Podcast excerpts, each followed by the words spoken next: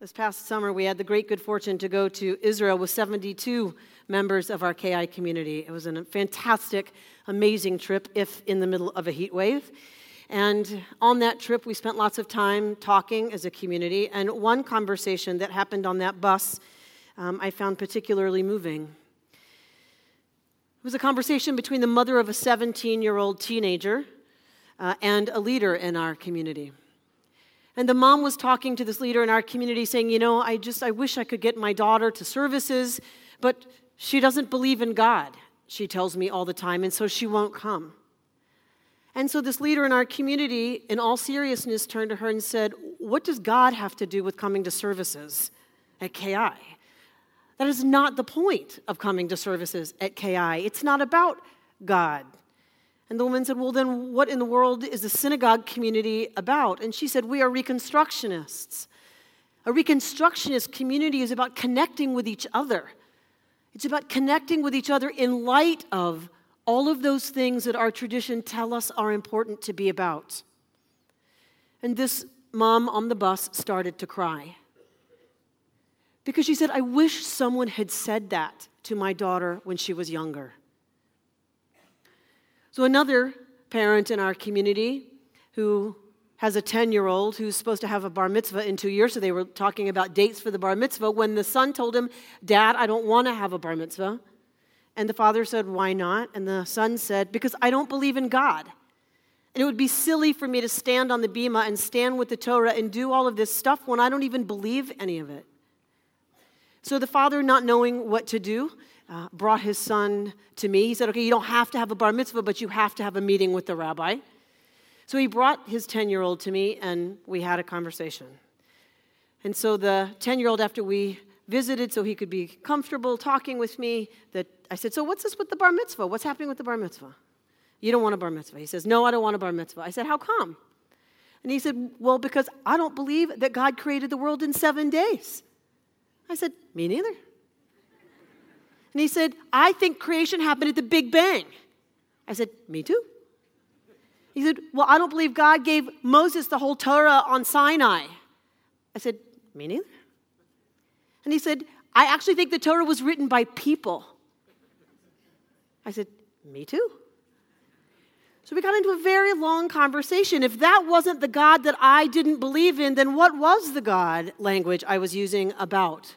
What was this God business if it didn't mean coming down on a mountain or punishing people and rewarding people and looking down and making decisions about people's lives? If God wasn't a being with consciousness, why go to services? Why have a bar mitzvah? Why pray? Why become part of community? I don't think, and since I gave this sermon earlier today, I've heard, in fact, several more people tell me that th- this is not a question that's irrelevant for us, particularly as progressive Jews, as non fundamentalist people of a faith tradition. What does it mean to be about something at this time of year, to be about these high holy days? What does it mean to be part of a community where God so often is accused of being at the, of being at the center?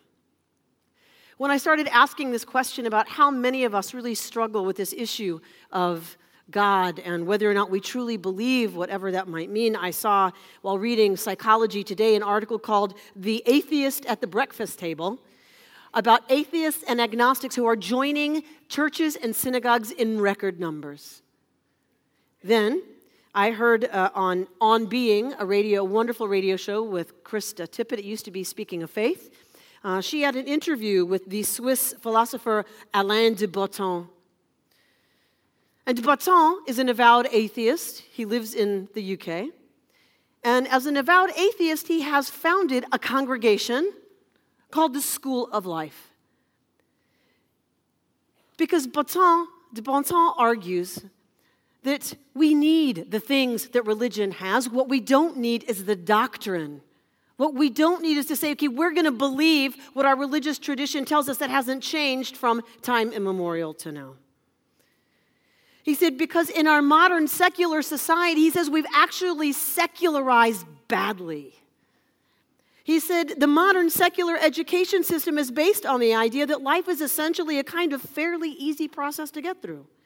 So you need to teach people certain skills for the modern economy like accountancy and microbiology and all of this sort of stuff. He said, But what you don't need to teach them is how to live, because how to live is fairly obvious. All you need to do is separate yourself from your parents, bring up some children, maybe find a job you like, deal with mortality, all of those really easy things. Then you confront your own death, and it's really all just very simple. You don't need guidance. That's the supposition we've made. He said, So you're supposed to know this stuff, and my question is how? I don't know this stuff. And the fascinating starting point of religions, all religions, is they start from the idea that we don't know how to live, and so they need to teach us wisdom. To me, nothing could be more true. He said it would be fine if, when we walked around in this secular world, that there were no messages coming at us all the time. Okay, so maybe we would start to figure some stuff out, maybe not. But we are bombarded, he says, with messages all the time.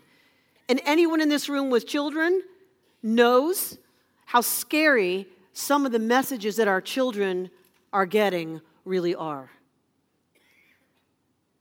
So he says it is important for us to place ourselves as a community, as individuals, as part of community, in a place where we will get lots of messages about righteousness and goodness and lots of messages about how to improve ourselves, how to improve our relationships, and how to improve our lives, and as, as, a result, how to improve the society in which we live. And he says one of the things that religions do well is that they arrange a calendar, they arrange time. He says all major religions give us calendars. A calendar is a way of making sure that across the year you will bump into certain very important ideas. He said, We don't think that way. In the secular world, we think if an idea is important, I'll bump into it, I'll just come across it. Nonsense, says the religious view. We need calendars, we need structure, we need to structure time, and we need to synchronize our encounters with those important ideas. So that's what we're doing here.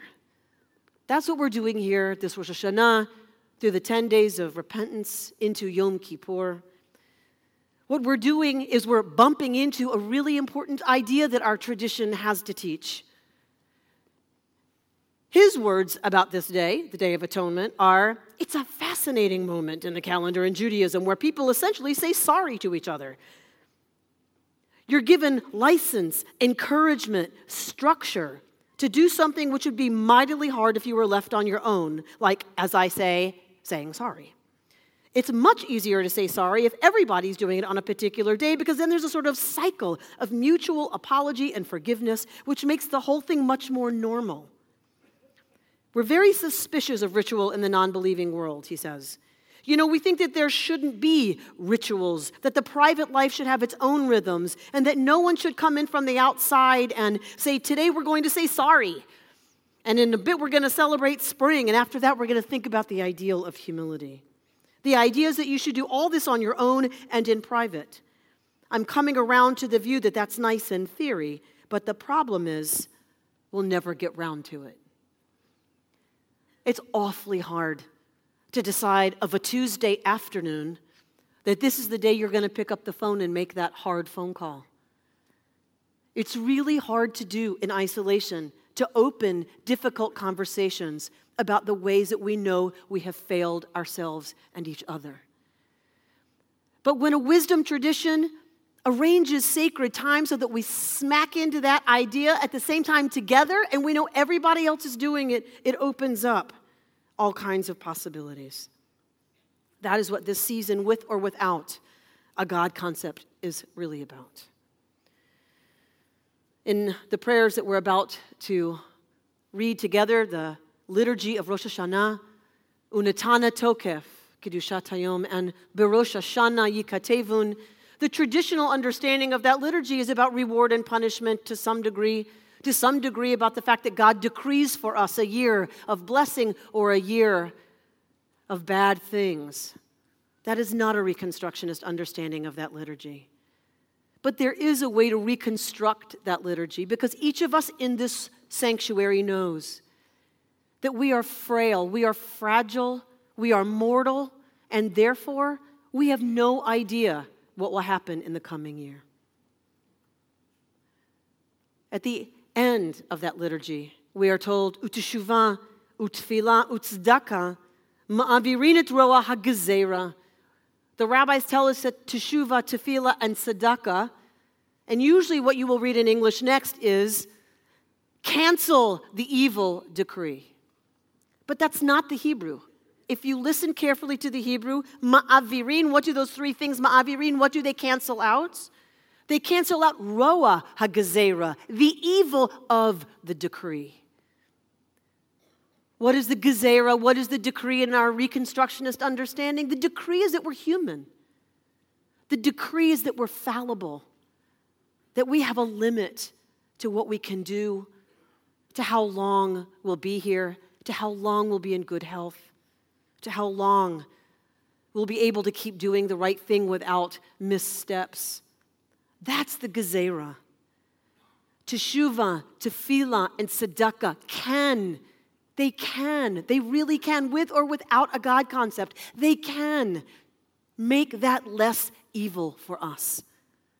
It doesn't change what will befall us. Sitting at the bedside of a 10 year old, seriously ill 10 year old, that is evil. It shouldn't happen. But what can get us through that are relationships that are strong and resilient and filled with honesty and compassion and love and grace and caring. The process of teshuva allows us to have those kinds of relationships, allows us to deepen our relationships because it allows us to repair them and to let go at this new year of the ways we have failed one another tefillah, you might think you have to have a God's concept for tefillah to mean anything. But the root of the word tefillah is lehit palel. And in the words of Samson Raphael Hirsch, lehit palel originally meant to deliver an opinion about oneself, to judge oneself. Thus, it denotes to step out of active life in order to gain a true judgment about oneself. You've chosen to come here today to step out of your normal life, to step out of kind of the bombarding of information and sound and movement, to come here and get in touch with the truth about yourself at this new year. That is the first step to living better and differently from Rabbi Avi Weiss, a modern Orthodox rabbi who studied with over 300 of us rabbis at the Board of Rabbis Day of Study, preparing for these high holy days. Rabbi Weiss had a beautiful teaching. He quoted his teacher, Rabbi Ed Feld. And I'd never heard this teaching before that the root of Lehit Palel might be Pilel, found in Genesis, when Jacob tells Joseph, Re'o panecha lo pilalti. I never hoped to see your face. If pilel is the root of tefillah, pilel, to hope, lehit palel in Hebrew is reflexive, it's a reflexive verb. Then might tefillah mean something about hoping in oneself? Truly hoping that we can fulfill our potential. Because when there's real hope, there's real energy around moving forward into change. Tefillah can be from the root nafal, says Rabbi Eliezer Berkovits. It is like the child running to the mother, he writes, when hurt, not for the bandage, but for the comfort of the closeness of one who the child knows loves her beyond any doubt. Nafal, to fall into trust that we are loved by those around us who know us best, the people we trust the most the comfort of being together, the comfort of connecting to something when we pray, something holy and deep within each of us, with a room full of people doing the same thing. Tzedakah, the last of the three. We don't wish each other Happy New Year like we do in the secular world. We say it in English because we're of the secular world. What do we wish each other in Hebrew? Shana Tovah we wish each other a good year because good is different from happy. Happy New Year is very American. Have a happy New Year. We celebrate Happy New Year. Judaism's a little tougher. Have a good year. We have to be good. We have to do good. We have to do tzedakah. There is no word for charity in our tradition. We have to do tzedakah from the root tzedek, justice, righteousness. We must do acts of righteousness within our communities. That's why you're going to go home and fill up those bags you got mailed. If you didn't get mailed a bag, find one, fill it. Because last year, our acts of righteousness came up with 31 tons of food to be delivered to the food insecure here in LA. We want, because it's Rachel Jeffer running the thing, she wants 32 tons, of course, this year. It was light this morning, I was told, how much food came. So we need you to double what you're planning on bringing, that we can feed children, children in our city who go to sleep hungry. You will find JWW material on our community table. I urge you to take it. Find a way to reach past our LA community and reach other suffering people in this world, in Congo and Darfur and Sudan. There are so many places in this world that need our help so that we can live into tzedakah, into righteousness. There's ways to be involved at KI in our social action and social justice committees. Our wisdom tradition tells us that we must act. We can't just wish. We must act to make this world better and whole. That's why we come to services. That's why we gather Rosh Hashanah and Yom Kippur. I'll close with the words of Rabbi Stuart Weinblatt, who wrote Here in the synagogue, we can, as a community, express our moral outrage at the complicity of the world in the shedding of innocent lives. Here, we can condemn the carnage that is going on and see the parallels to the Jewish experience throughout the millennia and to understand the Jewish imperative to act. We come together as a synagogue to understand how the calling of our tradition, our prophets and sages, applies to the realities of today. Sometimes what we're searching for and how to carry on that search seems unclear. But our common quest brings us together. The idea of coming together in our search reminds me of the Chelm story about the man who was looking for a purse that he lost. A friend offered to help and asked him where he lost it. He said he lost it in the field. So if you lost your wallet in the field, why are you looking over here by the barn? And the friend replied, because over here by the barn, the light is better. Here in the synagogue, we can search somewhat better because we have more light when we search together in the company of others and in the light of our ancient and noble heritage. Here we find a community of seekers with whom we can share our joys and sorrows. As we go into this new year that holds we know not what, may we be strengthened as a community in the light of our tradition, strengthened to celebrate fully our joys and to hold one another up during our sorrows. I wish you Shana Tova, a good year.